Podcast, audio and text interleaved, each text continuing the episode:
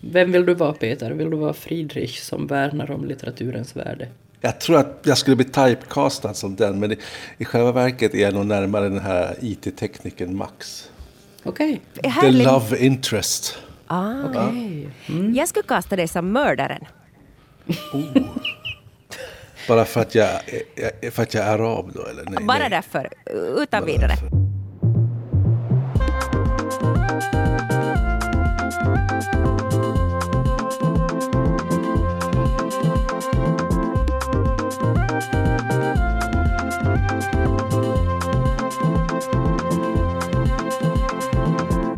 Välkomna till Sällskapet, en kulturpodd med samhällsperspektiv. Och den här gången säger jag Hallå Sverige! Ja, hallå? Hur står det till med vår reporter i Sverige? Det är svettigt. Ja, svettigt och obehagligt. Usch. Men jag antar att, att vi ska vara lyckliga som bor i Norden och slipper den här värmeböljan i Europa. Så jag klagar inte. Jag klagar absolut inte. Och så säger jag hallå till Jeppis. Hej, hej, hej. This is Jeppis calling. Hur ser det ut i Jeppis just nu? Inte så svettigt faktiskt. Jaha. Eh, nej, men, eh, men jag klagar i alla fall för det gör jag jämt. Så. Det är bra. Att klaga är som att sätta balsam på själen.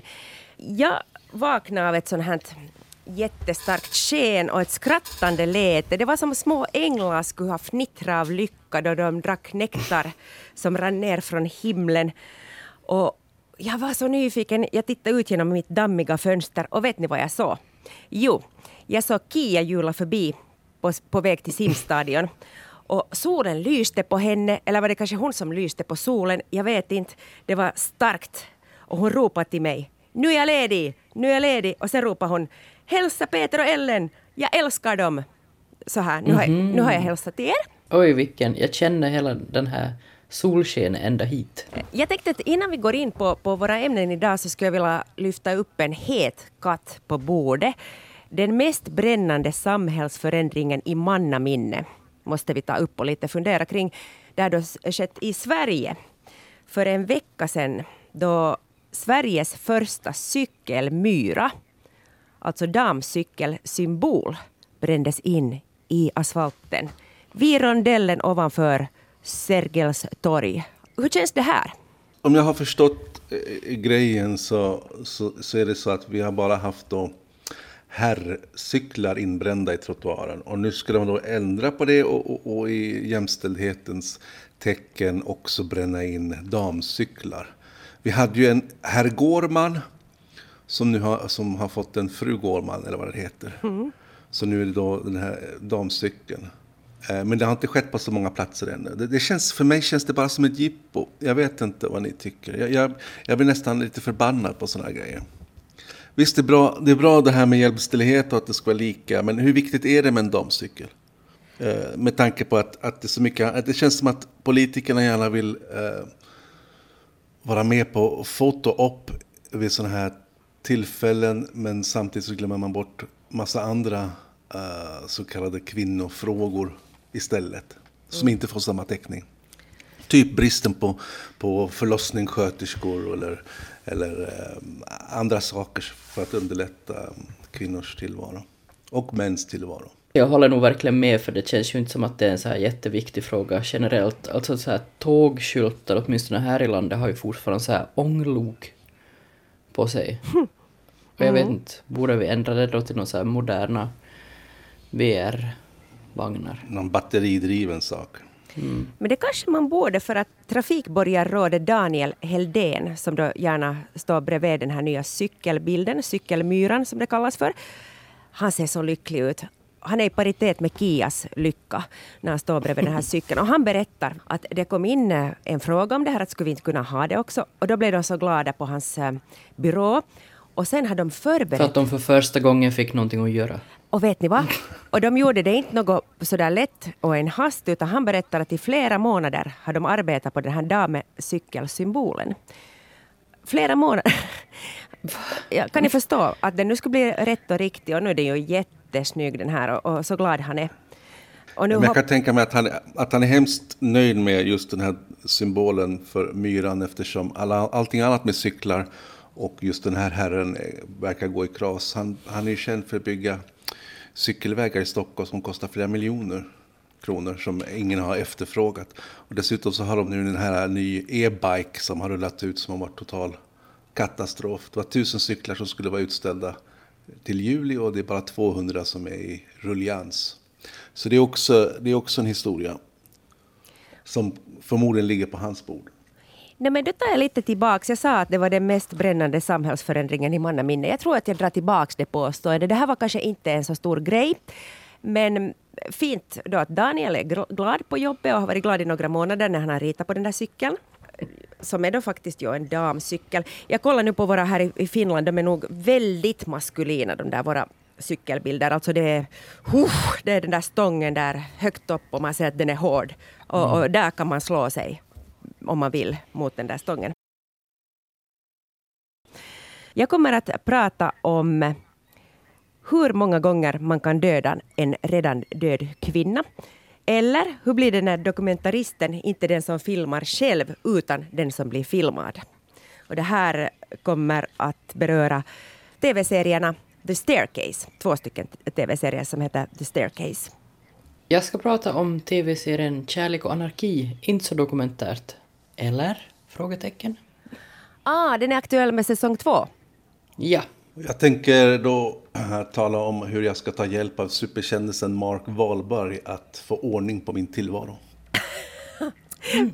Okej, du tar till det grova artilleriet. Ja. Varför inte? Varför inte? Vi börjar med The Staircase som inom true crime-genren är en av de riktigt, riktigt stora.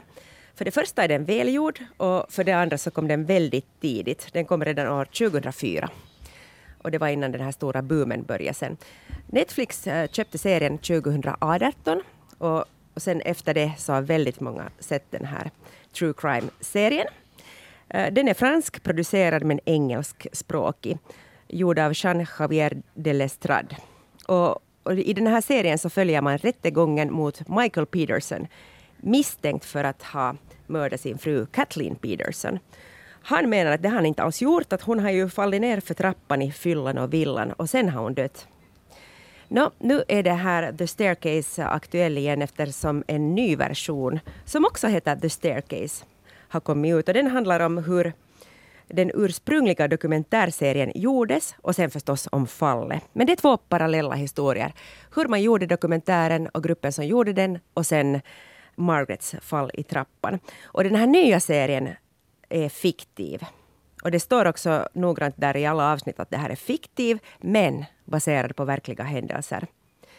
Och nu är alla som var med i den ursprungliga dokumentären upprörda över hur, hur, hur deras liv exploateras igen, kan man säga. Eller alla, förutom mamman, som ju då är död, så är upprörda. I den här nya serien som sista avsnittet sändes för en vecka sedan ungefär. Har ni sett den förresten?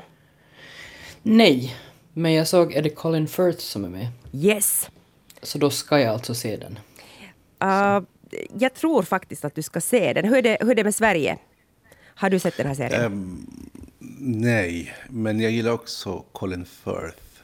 Får man göra det? Man, alltså han spelar sitt livs roll i den här serien. Han är så bra att jag inte ens förstod att det var han. Då är man bra. Mm. Mm. Det låter mumsigt. Det är mumsigt värre. Han spelar Peterson. Och den här Peterson, alltså den riktiga Peterson, så han är en ganska intressant karaktär. Han är en författare med politiska ambitioner. Han är vältalig.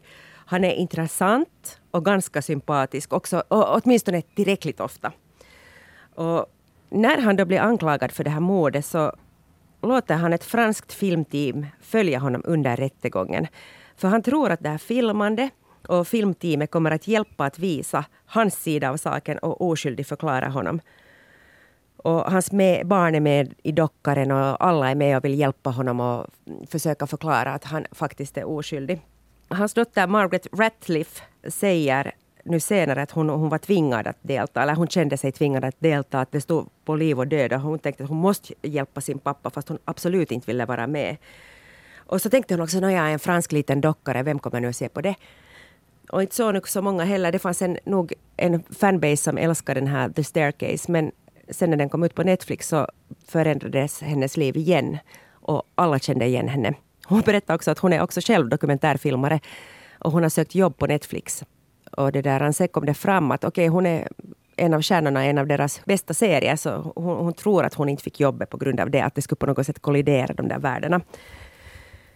Men hon, hon, var, hon var inte glad nu när den här nya serien, den fiktiva serien kom på nytt. Hon sa att det är som att mamman dör nu igen då. Eh, för jag vet inte hur många gången. Eh, så hon har inte heller varit glad över den här nya serien.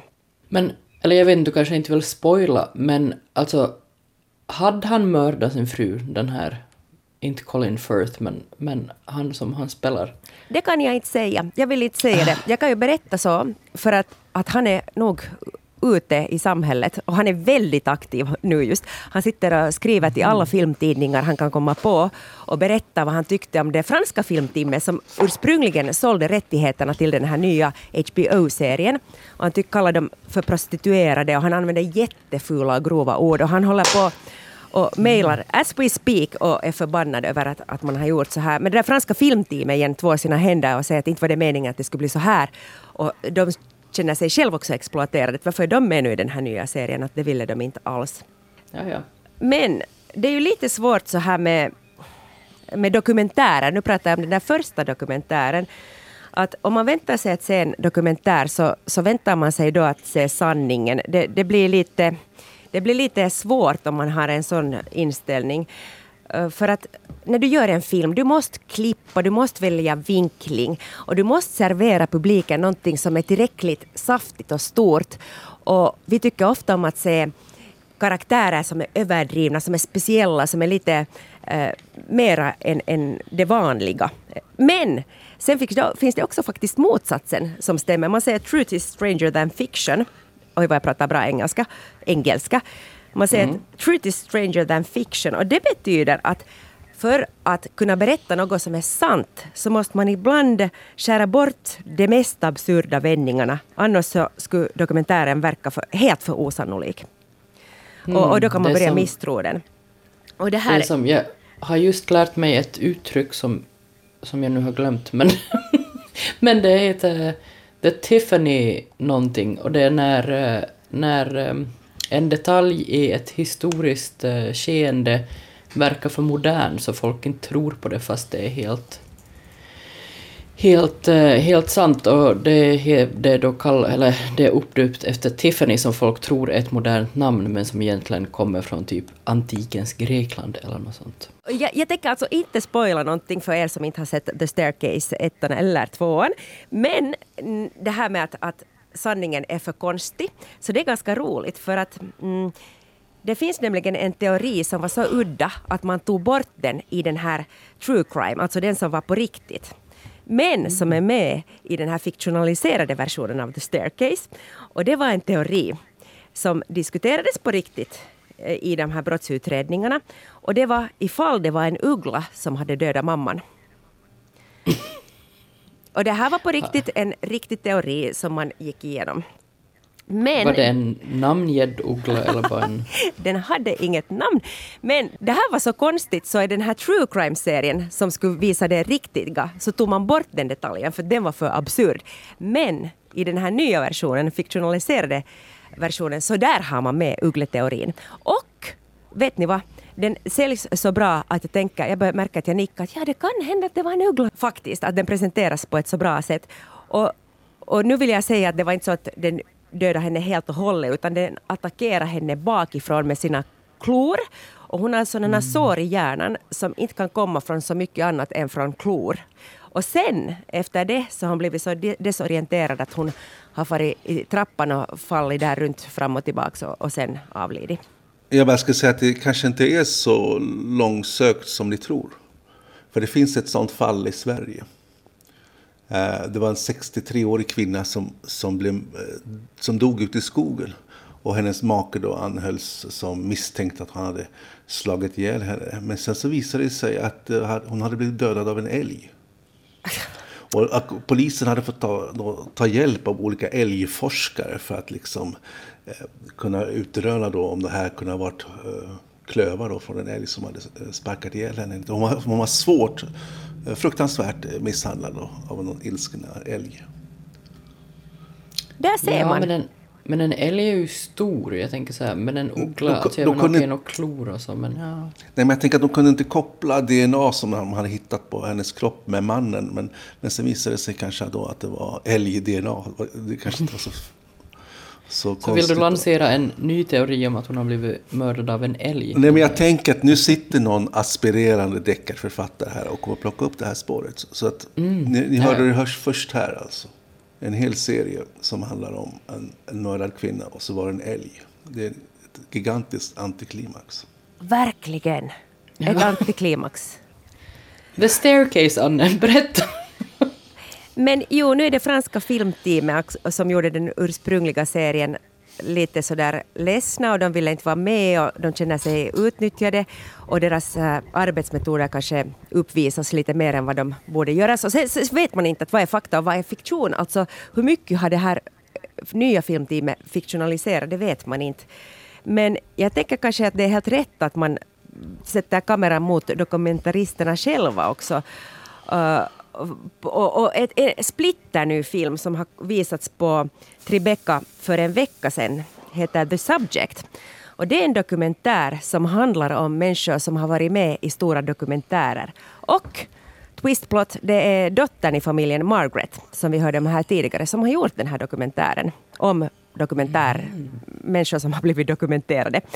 Och där, där får de där människorna ta tillbaks sin berättelse och berätta hur det var på riktigt och berätta den ur sitt perspektiv. Och det ska sägas att alla är inte alls eh, missnöjda. Det finns också de som har varit superglada att de har blivit hjältar eller då kanske antihjältar och blivit kända. Att många har njutit av den. Och förutom att hon själv är med i den här dokumentären så är det många andra. Till exempel eh, min favorit The Wolfpack om ni kommer ihåg en dokumentär om en familj som hade låst in alla sina barn i en liten lägenhet i New York. Jo, jag minns att den, den, den var väldigt populär där ett tag. Jag älskar den dokumentären. Den var förstås eh, tragisk men också humoristisk. Och de där killarna i familjen, så de hade ingen kontakt med omvärlden förutom av någon anledning så hade de ett bibliotek med massor med fina filmer. Det var många stora bra klassiker och det var de gjorde för att inte dö av tristess var att de skapade på nytt de här filmscenerna. Och så trodde de också att det är så som verkligheten ser ut. Så de tänkte till exempel Taxi Driver, Robert De Niros eh, karaktär i Taxi Driver, att det är en vanlig man. Och så brukar de leka honom. Så Mukunda Angula som var en av de här barnen, så han är med i den här nya dokumentären The Subject. Om ni börjar googla nu The Subject så, så var medvetna om att det finns en spelfilm som har kommit för ungefär två år sedan som har samma namn och som handlar om en dokumentarist som har då gjort en dokumentär och sen märker han själv att nu är det han själv som blir filmad och det blir jätteobehagligt. Men det är alltså en helt annan film, det är en spelfilm. Så jag, jag kan inte säga nu i det här skedet att när kommer The Subject till Norden, men jag hoppas att vi får se den. Tankar kring detta, mina vänner? Alltså det känns bara som att, att true crime-genren har liksom gått hela varvet runt och bitit sig själv i svansen och nu börjar på andra varvet. Som att nu har vi sett allt, nu har vi liksom så här exploaterat varje mord som har skett i åtminstone i USA de senaste hundra åren och nu går vi, kommer vi tillbaka på varv två där vi ska fundera på varför har vi sett alla de dokumentärerna om alla mord. Alltså, det börjar kännas lite som rundgång, även om jag är nog för att folk ska få upprättelse och så, men det... ugh. Alltså jag vet inte. Börjar inte vara lite... Jag vet inte, kanske vi skulle måste hitta en ny seriemördare. Det här är inte en uppmaning till någon lyssnare. Men, eh, men jag tänker att det börjar vara lite sådär... Om det börjar vara så här trångt så att man börjar trampa varandra på tårna eh, runt alla de här fallen så då är det nog... Måste true Ja. crime alltid vara mord då? Måste det vara mord? Men vad, vad finns det för andra brott som är intressanta på samma sätt? Men faktiskt, i och för sig så såg jag ganska nyligen den här Keep Sweet, eller vad den hette, den här eh, om mormoner. Jag tror inte att någon blev mördad där, utan det bara handlar om, om eh, alltså olaglig polygami och eh, förstås så här, alltså pedofili eftersom många av de här brudarna var ju barn. Så där tror jag faktiskt inte var ett enda mord och det var ändå ganska intressant. Har ni följt med debatten omkring Sabaya? Sabaya är en eh, dokumentär som man kan se på arenan också faktiskt, som är väldigt välgjord och den har fått jättemycket priser också ja, runt om i hela världen. Men det pågår en debatt nu just faktiskt i Sverige kring den. Där man ifrågasätter vissa scener och att är de, är de på riktigt eller inte. Den scenen man har nu diskuterat mest är en, en det där, ja, men det är så lång historia. Men det handlar om en yazidisk kvinna som har blivit våldtagen av en Isis-krigare. Och hon lämnar i filmen bort sitt barn för att kunna åka hem och på sätt och vis mjuka upp sin yazid-familj så att de ska kunna acceptera hennes barn också. Och, och, nu hävdar man att i verkligheten är det här någonting som nog inte skulle ske. Att det skulle nog inte hända att en yazidisk familjefar skulle acceptera ett Isis-barn in i sin familj. Så här sägs det. Alltså det är några av röster, det finns säkert andra röster som säger andra saker också. Men den debatterar man och eh, många tycker att eh, det är naivt att tro att en dokumentär att den inte skulle ha iscensättningar eller eh, ja, Eh, Stefan Jarl som är en legendarisk dokumentärmakare från Sverige, så han sa redan för 40 år sedan att det är en dokumentär så det är hans känsla och hans tolkning att och det är väl den här allmänna skolan att man ska inte tro på allt vad man ser. Att en dokumentär, att det är löjligt att tänka att det skulle vara verkligheten. Nej, och sen är det ju liksom också det här hela det här att vi är så besatta av vad som är äkta och vad som är sant är ganska tröttsamt kan jag tycka. Alltså jag kan förstå att det blir liksom... Eh, nej men just när det blir dokumentärer om rättssaker eller brott på det sättet, att det blir liksom en annan... Då är det kanske viktigt på ett sätt vad som är sant. Men, men annars så tycker jag att man, man måste låta det få leva lite när det är...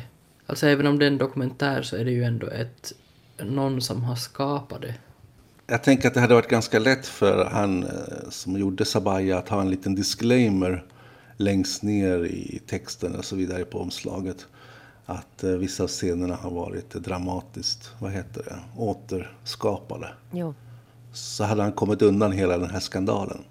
För, för den annars så verkar den så, eller hur ska jag säga, den signalerar nog att det här är riktigt, att den har mycket sådär faktatexter och så, så det, det kunde man kanske ha nog satt in en sån disclaimer.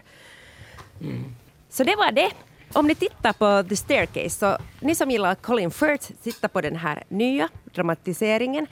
Och uh, ni som älskar true crime, titta på, på den första dokuserien på Netflix. Uh, jag gillar bägge, men jag måste säga att så mycket gillar jag inte fallet att jag skulle vilja se både och. Så jag säger antingen eller ska man ta. Jag ska också prata om TV, men inte en dokumentär, utan andra säsongen av Kärlek och anarki som är högaktuell på Netflix topplistor nu. Den släpptes förra veckan.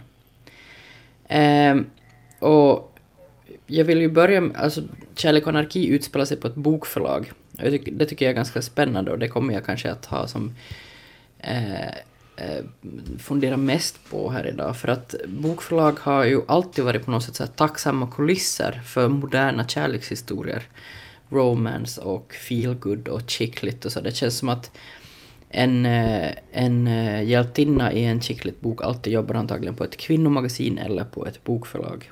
Um, och redan den gamla Bridget Jones jobbar ju faktiskt på bokförlag fram tills att hon sa upp sig efter att hon hade legat med sin chef då. Där och um, ett annat aktuellt exempel Eh, så är den här svenska författaren Johanna Schreiber, som hon har just kommit ut med andra delen i en eh, romance-serie kan man väl säga, som utspelar sig på det fiktiva bokförlaget Chans. Eh, de här böckerna heter Mellan raderna och Vända blad, och det är ju förstås påhittigt av henne. Så de kan man läsa eller lyssna på om man, om man, är, om man är nyfiken på förlagsbranschen. Eller så kan man då se på det här eh, Kärlek och anarki. Har ni sett på det? Ja, jag första säsongen och jag har också läst mellan raderna för jag älskar allt som försiggår på förlagsvärlden. Vad bra! Vad bra! Då, då stärker du min tes här. Bra, det blir jag glad av att höra om det. Jag vet inte hur mycket eh, den här manusförfattaren och regissören Lisa Langestedt har sett av förlag, men jag antar en hel del för att um, jag har ju vissa beröringspunkter i mitt liv med bokförlag och eh, ja, nej men vi återkommer till det. Jag kanske ska berätta först om att Kärlek och anarki då, så det här är andra säsongen som har kommit. Och första säsongen så kretsar kring eh, den inhyrda konsulten Sofia, som är så här mm, 40 år, tvåbarnsmor, gift, bor i någon så här jättefin lägenhet, hennes man är reklamare. Ja, väldigt lyckad Stockholmsmänniska typ. Och eh, den ganska mycket yngre IT-teknikern Max som träffas då när de båda två jobbar på, på ännu ett fiktivt bokförlag, Lund och Lagerstedt heter det i, i serien. Och de inleder någon slags så här skruvad lek som egentligen går ut på att de vill ligga med varandra men de ger varandra en massa så utmaningar och sådär. Eh, och eh, första säsongen var, blev en, en jättestor succé förra året eh, med stora eh, tittarsiffror, eller höga tittarsiffror kanske det heter. Och eh, den, den slutade också ganska sådär snyggt, jag ska inte spoila för mycket, men det var ganska sådär... Eh, nu för tiden kan man ju inte bara låta en, en lyckad en säsong vara en säsong, utan allting ska ju ha en uppföljare, så och denna. Och eh, när den här andra säsongen inleds så har Sofia då skilt sig från mannen hon var gift med under säsong ett och står lite mellan olika jobb. Och eh, tack vare en, ja, mer eller mindre en slump, så får Sofia eh, VD-tjänsten på det här bokförlaget Lund och Lagerstedt. Och Max är fortfarande kvar där som IT-tekniker. Så det är liksom inledningen på, på serien och jag tror inte att jag spoilar för mycket om jag säger så. Eh, men samtidigt som det här sker så, så förlorar Sofia också sin pappa på ett ganska dramatiskt sätt och hon hamnar som i någon slags kris igen. I första säsongen så var hon kanske i mer så här klassisk medelålderskris där hon var fast i ett fantasilöst äktenskap och som var liksom belamrat med lite för många så här eh, rätta statusaccessoarer, William Morris-tapeter och, och sådär. Men i den här andra säsongen så går krisen kanske inte vet jag, inte vet jag om man ska säga jämföra krisen, men den är, den är på ett annat sätt. Det handlar kanske lite mer om identitet överhuvudtaget. Och, och den är inte heller, jag skulle inte säga att den här andra säsongen är riktigt lika... Den, den slår inte lika hårt på liksom humortrumman som kanske första säsongen gjorde. Det finns fortfarande liksom någon slags där inbyggd humor i det, men, men det är också ganska mycket drama och ganska mycket liksom så här gråtiga scener. Och jag har nu sett båda säsongerna och jag vet inte egentligen riktigt varför jag har sett eller hur jag orkar se igenom det sist och slutligen. Inte för att det kanske nödvändigtvis är så dåligt, för det har nog liksom någonting. Men jag har som jättestora problem med den här, eller med båda huvudrollsinnehavarna. Innehavarna Ida Engvall som spelar Sofia och eh, Björn Mosten som spelar Max. Eh, vet ni hur de ser ut? Eller vet ni vem ja, de är? Ja, och jag vet, jag tror, får jag gissa vad du kommer att säga eller? eller? No, giss. Jag gissar att du kommer att säga att, att de har lite osympatiska utseenden. Ja. alltså... och kanske är det mest Sofia om jag ska vara helt ärlig, men det känns så kvinnohatiskt att liksom sitta och vara sådär. Hon ser elak ut, men hon... Oh, hon ser elak ut. Och det är inte så mycket att hon ser elak ut, utan det är också hennes hela sådär maner och hennes sätt att spela den här rollen liksom inte... Alltså hon har i bra stunder så har hon något så här Helena Bergströmskt över sig. Hon är liksom blond och har ett ganska tydligt överbett och är som lite sådär snorgråtig hela tiden. Precis som Helena var in her golden years. Som kanske fortfarande håller på ännu, jag ska inte vara åldersrasist här. Men, eh, men, hon, alltså den, men den här Ida har också någon slags en kyla över sig som jag inte kommer runt eller som jag inte kommer igenom. Och jag, jag hittar liksom inte någon så här sårbarhet eller någon slags sårig yta att liksom peta i, i hennes rolltolkning alls. Alltså jag kan, jag kan som inte... Jag vet inte om det är bara att jag inte... Jag kan som inte relatera till henne på något plan, fast vi liksom brottas med eh, liksom ganska sådär allmänmänskliga saker båda två och borde ha en del gemensamt, men det är bara sådär... Nej. Jag, jag, jag, vet inte, jag kan som inte... Och det är ganska svårt eftersom hon ändå ska vara någon slags protagonist. Även om jag också förstår att hon är skriven för att vara lite så här osympatisk och lite så här svår och en komplex kvinnokaraktär och där, där, där, där. Men, men det är som, det blir ändå... Och också Max känns som bara en sån helt... Eh, alltså han är bara som också helt så här slät. Jag får som ing, jag, jag kan som inte ingen av dem liksom väcker någon känsla i mig överhuvudtaget. Och det är kanske nog ett problem om det är ändå de som serien handlar om. Sofia fascinerar mig väldigt mycket. Alltså jag på något sätt uh, tycker att det är fräscht, fast det är lite ofräscht. Mm -hmm. Men det är fräscht med en kvinnlig karaktär som är sådär kantig och inte gör sig till. Alltså, jag skulle gärna vilja testa att vara lite sån, ens en dag. För att jag, jag, går, jag upplever mig att jag går omkring sådär som ett blödande sår som också försöker vara rolig och, och vara som en clown. Att jag på något sätt går till stora längder för att alla ska må bra och ha det bra, vilket ofta kanske leder till motsatsen. Så jag tänker att jag skulle gärna vilja studera henne lite och få lite av det där hennes Mm, nu vill jag ju se elak ut, men, men kanske, kanske ha lite integritet. Jag vet inte ens hur man skriver integritet. Det kunde vara någonting att testa. Jag tror inte att det är liksom inte... Alltså jag, jag tycker inte att det handlar om integritet. Alltså jag, jag vet inte, det kanske också har någonting att göra bara med att hon har... Att hon är ju jätte, jättevacker, Ida förstås, för att vilken skådespelare är inte? Men hon har liksom, alltså extremt... Eh, alltså hon har en blick som jag blir livrädd för. Då är det kanske det. Eller så är det någon slags sån här inneboende ryggradsinstinkt eftersom jag trots allt är en sån här osäker men stursk österbottning som på något sätt känner mig som alltid måste förakta stockholmare för vad ska jag annars göra? Och det känns som att de är väldigt stockholmska. Jag vet inte, eller vad, ja, nu har inte du sett det Peter, men du som är, du som är stockholmare. Jag föraktar inte Nej, men jag, men... Jag, tyck, jag, tyck, tycker att det är fritt fram att förakta oss stockholmare. Det är en del av, det är en del men det är av också... liksom, um, hierarkin. Ja, och jag förstår ju att det här ska vara liksom en... Det ska ju vara liksom en så här karikatyr, eller de ska liksom raljera över samtiden och stockholmare och en ytlig bransch och en ytlig stad och sådär. Men det blir också en ganska så här ytlig serie. Och det blir också lite som too much det. Jag tycker det är liksom det här humoristiska inslaget är lite för skruvat. Det är lite för snyggt, det är lite för många samtidsmarkörer. Och, och också varför, liksom att, ja. Men varför fascineras du då? Om det är så mycket som, inte, som är lite för mycket? Vad är det som gör att du sugs in i det hela? Förlagsvärlden, förlagsvärlden.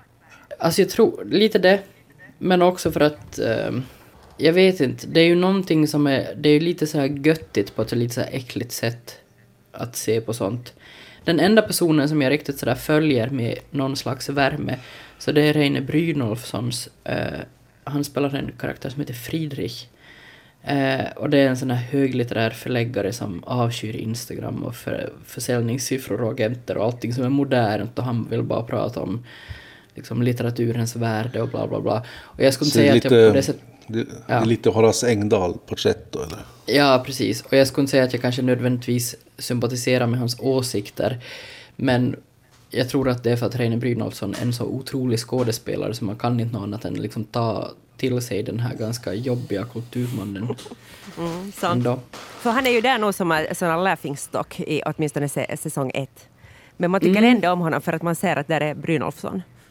Ja, jag, jag är ju inte enda som har fascinerats av det här. Och min, min tes är ju då att folk är nyfikna på förlagsbranschen, eller sådär. Bara baserat på, min, på att jag alltid har varit nyfiken på förlagsbranschen. Och jag började fundera, liksom, vad är det då som är så intressant med bokförlag, eller så fascinerande, eller vad är det som vad är det som gör att de är så tacksamma kulisser? Och för att eh, jag har faktiskt gjort lite sådär investigating journalism i det här. För att få komma till kärnan till det här så vänder jag mig faktiskt till mina kontakter. Och mina kontakter är då i, på det stora hela min egen förläggare. Jag hade inte så många andra kontakter, visade sig ganska snabbt. Men min egen förläggare Anna Friman, som är litterär chef på Skilt och Söderströms. Och jag frågade henne om hon har sett den här serien, och det hade hon. Och jag ville veta om hon kände igen sig först och främst. Och hon var ju förstås, hon, hon var ju förstås väldigt diplomatisk när hon svarade. Och sa sådär att hon kan nog som känna igen de här typerna men att det är liksom karikatyrer. Men att, att de är ju baserade på någonting, de här karikatyrerna. Det, ja, men det kan jag, det kan jag köpa. Men, men sen så fortsatte hon och, och sa så här, eller vi, vi chattade med varandra igår. Och så skrev hon så här. Alltså det är lite svårt att förstå varför folk som inte är i branschen skulle titta. Vi i bokbranschen, blyga violer, blir ju så glada över att bli sedda. Vårt jobb innebär ju att stå bakom och vid sidan. Vi gillar det. Men vi har också problem och känslor. Tror branschen mest tänker tjoho, äntligen ser någon att vi också är människor, typ. Och där motsade jag mig lite stillsamt. För alltså, det må vara blyga violer de här förlagsmänniskorna, men det är ju nog som de som sitter på makten, i alla fall sett från min författarsynvinkel. Och jag tänker att som författare och kanske ännu mer som, som aspirerande författare så är ju förlagen en nästan till sådär mytisk plats, eller så här mytisk värld. Alltså man måste ju som bokstavligen bli antagen för att på något sätt slippa in dit. Och jag tänker att det finns ju ganska många aspirerande författare idag, kanske fler än någonsin. Vad tror ni? Jo, Ja. absolut. Eller är det helt enkelt så att förlagsbranschen är en extra sexig bransch? Det frågar jag eh, Friman då. Och hon ville inte riktigt kännas vid den här sexigheten måste jag säga. Eh, men att hon sa att förlags och bokbranschen är sådär generellt en ganska rolig bransch. Och att, eh, att det, det, den är full med, nu, nu säger, det känns det som att hon bara gör reklam för sin egen bransch. Hon sa att den var otroligt kul och full med fiffiga och kloka typer. Eh, men hon sa också att den här balansen mellan litteratur och kommers, som också är en sån här ganska sådär viktig, eh, viktigt tema i Kärlek och anarki, så, så den skapar en ganska så här naturligt dramatisk miljö. Och att eh, det också finns plats för ganska många olika personligheter i bokbranschen och att alla behövs, sa hon. Hon var väldigt diplomatisk när hon, när hon sa det här. Men jag tror också att hon har rätt. Hon har rätt. Men för att inte ni ska bli alldeles för besvikna så sa hon att ja, nog kan det hetta till ibland. Så kanske den är lite sexig för förlagsbranschen i alla fall. Många stora Vad egon vet jag. kan Ja, samsas. ja, definitivt. Så kanske det ligger någonting i att förlagsbranschen är extra sexig. Ja, och nu skulle jag ju vilja som efterlysa då en någon slags finlandssvensk variant. Jag skulle vilja läsa en bok eller kanske se någon serie eller varför inte en true crime dokumentär Det vill jag se. om finlandssvenska förlagsvärlden. Skulle inte vara någonting det? Ja, och det kunde vara en nyckelroman så att man vet, aha, det där är säkert den. Aha, Ja. Ajele Westö, mhm, ja det hade inte jag och gissat. Jag, kan, eh, inte för att jag har samma star quality som Jens Lapsid, vad heter han, Lapidius? Lapsidius, vad heter han? Jens? Är det Lapidus? Nu, Sverige? ja, precis. Han där jättesnygga författaren. Jag har inte riktigt samma star quality som han, men jag kan ändå, jag kan ändå om någon gör någon slags sån här kärlek och anarki i svensk Finland, så kan jag göra ett sån här cameo. Han gör ett cameo här nu i andra säsongen. Får jag vara en mördarkvinna? Det får du säkert. Tack. Det här blir en helt annan historia än vad jag hade tänkt mig redan. Men, men jag, vill- jag vill ändå ha med dig, Janne, så du får nog vara med. Men du vill inte vara den där Sofie med överbettet då, den där konstiga blicken? Um, det kan vara svårt. Det kan vara svårt, men jag kan försöka det också. Om jag blir mördad väldigt snabbt. Sen. Du har för snäll utstrålning, Anne. Jag tror inte du kan vara Sofie. Tack. Vem vill du vara, Peter? Vill du vara Friedrich som värnar om litteraturens värde? Jag tror att jag skulle bli typecastad som den, men i, i själva verket är jag nog närmare den här IT-teknikern Max. Okej. Mm. Jag tycker att du The skulle vara en f- The härlig... love interest. Ah. Okej. Jag skulle kasta dig som mördaren. Bara för att jag, är- för att jag är arab då, eller? Nej, Bara nej. därför. Utan Bara vidare. därför. Vi spottar ut oss goda idéer här, bara som... Här, här kommer dokumentärer om, om älgmördare och, och finlandssvenska förlagstrillers.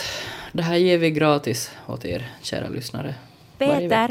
Peter, du får också vara den som blir mördad. Kan vi bli mördad samtidigt? I egenskap av arab då. Såklart, såklart. Jag ska ju då tala om den ädla konsten att planera sin dag. Egentligen är det inte så svårt. Man vaknar upp, man gör saker och sen så sover man. Men i praktiken är det oftast omöjligt att få ihop livspusslet. Och jag då tänker ta eh, superkändisen Mark Wahlberg som en guru. Eh, men jag tänkte börja med att fråga hur ni gör när ni går upp på morgnarna. Alltså, jag tänkte verkligen här idag när vi skulle sätta oss och spela in, och vi, jag kan avslöja nu att vi alltid spelar in klockan 11 på förmiddagen. Och varje dag, eller varje vecka jag är med och spelar in så tänker jag den här gången ska jag nog hinna som jobba lite före vi spelar in. Och, och det har hittills aldrig hänt, så där har du kanske en liten ledtråd på hur mina dagar ser ut. Men du har ingen särskild sådär morgonrutin? Nej, jag äter ett par knäckebröd och borstar tänderna. Det är ungefär det. Jag vaknar ofta sju om jag ska vara någonstans tio och jag har starka rutiner. Jag tror inte att Mark Wahlberg skulle bli um, imponerad men jag har ofta så när jag vaknar så vill jag inte jag vill ingenting. Serotoninhalten är ner i byxorna eller fötterna och jag vill verkligen inte. Så jag ropar alltid nej. Och, och så slänger jag ut min telefon genom fönstret. gör jag inte. Men för att locka upp mig ur sängen så brukar jag alltid ha en kanelsnurra eller något bakverk färdigt. Mm -hmm. Och vet att jag har gott kaffe hemma. Och sen så när jag kommer ihåg det, ah, jo, jag får äta en kanelsnurra eller något sånt, så då hopp så är jag uppe ur sängen. Men om jag skulle ha bara ett torrt knäckebröd så skulle jag inte stiga upp, tror jag. Jag ska säga att det är precis tvärtom med mig. Om, om, om du vill ha mig i sängen så ska du locka med en kanelsnurra. Det är många som säger kaffe, kaffe, kaffe. Är det så? Jag vet inte. När man läser alla de här Tinder-profilerna så står det alltid jag är inte mig själv förrän jag har druckit mitt kaffe. Jag dricker en kopp kaffe om dagen. Och den är visserligen sådär crucial, men den kan, den kan alltså förekomma nästan vilken tid på dygnet som helst. Så jag är inte en sån här But first coffee. Men, men det här med sömn i alla fall, om vi ska börja där med, om dagen eller man, man tänker sig att man planerar sin dag med att man vaknar upp. Det här med sömnen då är ju viktigt. Och det, tidigare tycker jag mig eh, se att det var populärt om att skryta om hur lite man sov. Um, har, har, ni tänkt på det? Mm. Ja. Att, att, eh, att tanken är liksom att man är så viktig och betydelsefull att, att sova bara är slöseri med tid. Eh, men det känns ju väldigt 1980-tal idag att skryta om att man sover fem timmar sömn. Ta Donald Trump till exempel. Han, han hävdar att han sover fyra till fem timmar varje dag. Och här, här jamsade hans, eh, hans hovmedikus med den här armédoktorn som menade att, att Donald Trump var ett särskilt typ av människa som klarar sig med extremt lite sömn. Och de kallas då tydligen för short sleepers. Och det är bara någon procent av mänskligheten som har den här förmågan. Och då, resten av oss kräver åtminstone 7 till 8 timmar. Och vissa så många som 9 till 10 timmar. Men de brukar ju kallas för barn. Men jag tänker att, att, att de här typerna då som på de här 1980-talstyperna som skryter om lite sömn. Det är lite grann samma typer då som idag skryter om att de går upp väldigt tidigt på morgnarna. Har ni, har ni några sådana kompisar? Nej, inte egentligen eftersom jag mest umgås med, med, med kreativa själar som... Ja, Just nej, det, natt, äh, natt, nattugglor. Mitt Nej, jag bara ska tänka att mitt flöde är fullt av 5 am människor, yeah. 5 am club. Och, och yeah. jag tänker förstås att, att det kunde vara en lösning på allt, men sen så vet jag att, att det är nog inte Jag har flera år stigit upp tre eller fyra på natten på grund av mitt jobb och det var nog inget vidare. Just det, det är de här carpe diem-människorna.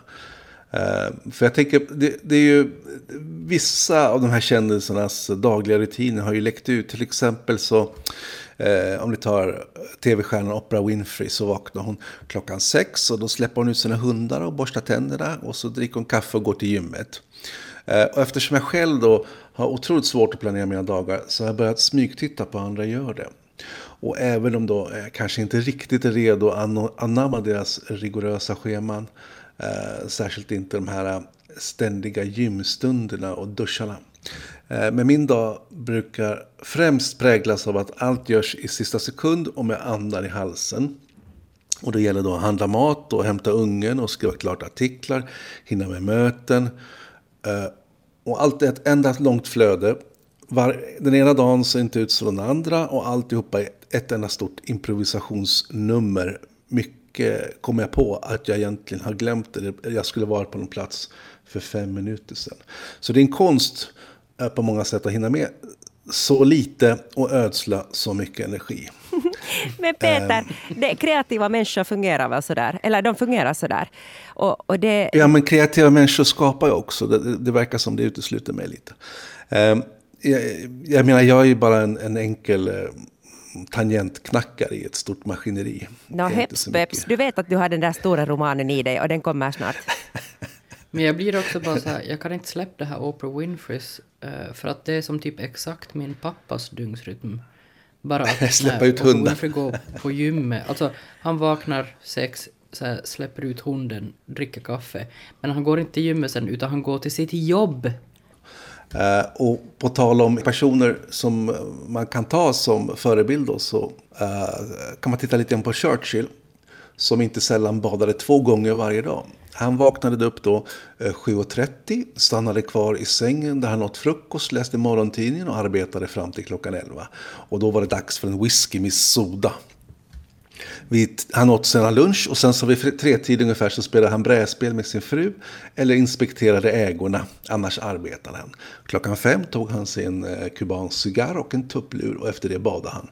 Eh, vid åtta tiden var det dags för middag eh, och sen så fortsatte drickandet eh, långt sent på kvinn långt sent efter midnatt, men han lyckades alltid klämma in en halvtimme jobb innan han somnade. Eh, Så han skrev kanske sina bästa grejer, sina bästa tal då, på- lite grann på pickalurven. Man kan tänka sig den här mm, Beaches och We will fight them. Det kanske kom liksom någon sen kva- kväll då. Men han hade ju också mycket depressioner. Månne det var för, Ja. att, månne det var för att, att han måste ha de här rutinerna och göra dem så trevliga som möjligt för att alls orka. Det kan man nog misstänka. Man kan också misstänka att han var en, var en djupt privilegierad man som hade otroligt med många betjänter och eh, folk som liksom tog hand om allt det mer prosaiska av livets eh, besvärligheter. Åh, så borde man ha det. Ja.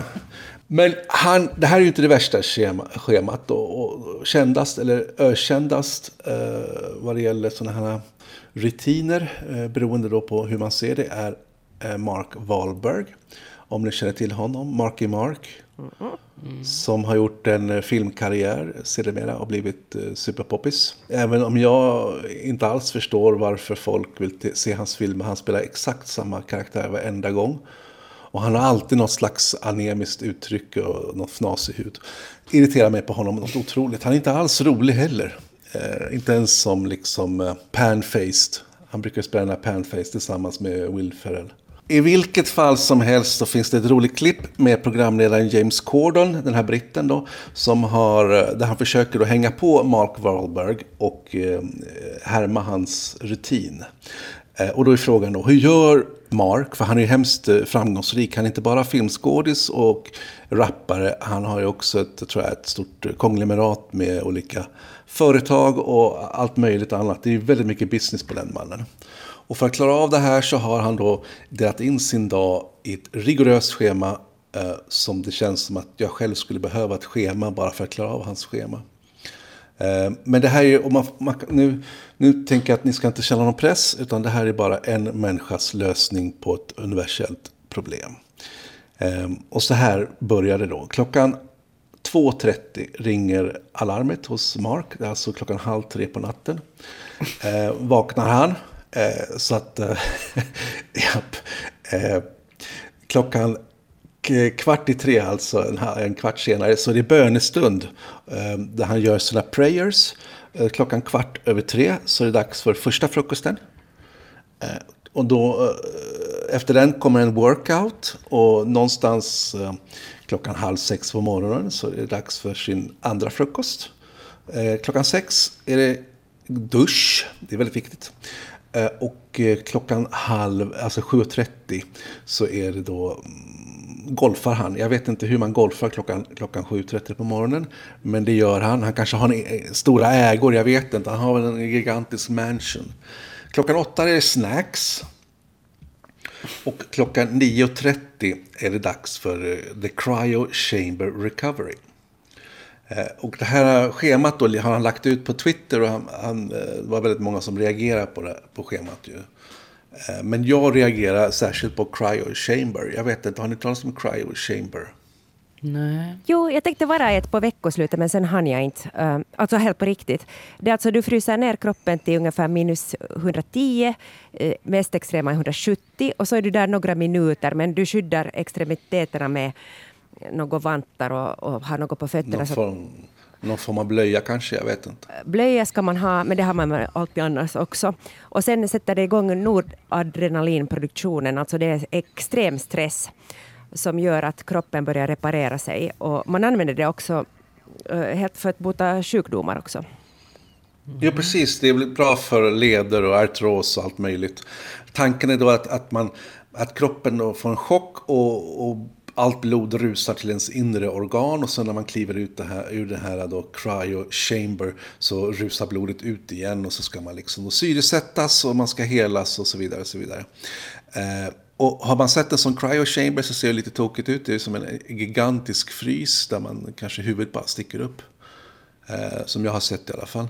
Eh, men i Finland så har ni det här redan under kontroll. Det kallas ju för att ta ett kallt isbad. Det är väl samma funktioner antar jag, eller? Mm. Jo. Men många säger att, att det är behagligare med det här cryochamber, för den är ju, det är ju torrt. Du behöver inte frysa på samma sätt, fast du nog fryser. Men det är inte blött. Nej, men det verkar lite läskigt att kliva in i en, i en frys med minus 170 grader. Det skulle betyda om du råkar nudda en av väggarna så är det kört. Du sitter ju fast där. Man ska inte slicka på väggen. Man slick, slickar inte på väggen i din cryo chamber. I vilket fall, så det här med tydliga scheman är ju ingenting nytt. Uh, jag tänker till exempel på hur världens muslimer gör. Eh, om man är riktigt troende muslim så ska man gå upp innan soluppgången för att utföra den första bönen. Och sen så löper dagen på med ytterligare fyra bönestunder. Som gör att hela dagen är ju inrutad. Man kan liksom tänka på vad man ska göra före och efter de här olika bönestunderna. Är man riktigt hardcore så går man ju eh, till moskén några gånger åtminstone och ber tillsammans med sina muslimkompisar. Så funkar då de här rigorösa rutinerna? Det enkla svaret skulle väl vara ett ja. Eh, för de funkar ju uppenbarligen för vissa framgångsrika människor om man får tro på livsstilsmagasinen. Vi hör ju sällan om alla de här människorna som går upp klockan halv tre på morgonen och tränar skiten ur sig. Men sen så händer det inte så mycket mer. Uh, för min egen alltså, del så känns det som det som är Mark Wahlberg. Alltså jag har som så här, jag... varför stiger han upp halv tre? Vem begär att han ska vara vaken halv tre? Han, vad gör han? Alltså det är väl inget... Gå och lägg Nej. dig Mark. Vi, vi Precis, för att, ja, nu glömde jag ju att, att slutföra det här. Efter Cryo Chamber då så har han ju ett fullspäckat schema. Där bland, bland annat kan man ju säga att, att klockan 11 då så har han, har han familjetid. Tid för eh, möten och ta arbetssamtal. Eh, och sen så klockan tre plockar han upp barnen från skolan. Så det är lite sådär, eh, inte riktigt, jag undrar vem han har familjetid med om inte barnen är med då klockan elva. Men det kanske eh, någonting annat då. Ja, och tänk om frun är mera som vi, att hon kanske ligger eh, och drar sig i sängen och har, vill inte alls stiga upp. Precis, eh, så är det. Och klockan fem så är det dags för dusch nummer två. Eh, och sen är det familj, familjetid klockan halv sex och klockan prick halv åtta så ligger Mark Wahlberg och sover. Det, nu fick jag det sagt också. Men, men på tal då om, om det här funkar eller inte så, så funkar det väl eh, uppenbarligen för vissa människor men inte för alla. Eh, och jag tänker att eh, de här scheman verkar mest vara för att man ska maxa livet så att eh, eh hinna med så mycket som möjligt. Men i sin iver att göra det så kanske man eh, går miste om livet. Och om tanken då är befria tid genom att planera och förbereda så stressen uteblir så undrar jag om det inte är ganska stressigt att försöka hänga med i de här klockslagen. Och inte minst orka göra alla dessa aktiviteter så tidigt, så fruktansvärt tidigt varje dag. Eh, för att avsluta då så, så ser jag själv på livet som när man är på semester. Eh, det är alltid de som har planerat varenda stund av semestern som oftast inte njuter lika mycket. Och som missar mycket annat som inte låter sig planera så lätt. Eh, till exempel då möta nya människor och gå vilse och testa nya maträtter på någon främmande gata eller hamna på någon bar. Eh, och det, det är där, det är de minnena som man kanske tar med sig senare efter semestern. Eh, och jag har då alltså ingenting emot att gå vilse, bara jag kommer hem igen. Tack och hej! Tack och tack, tack. hej!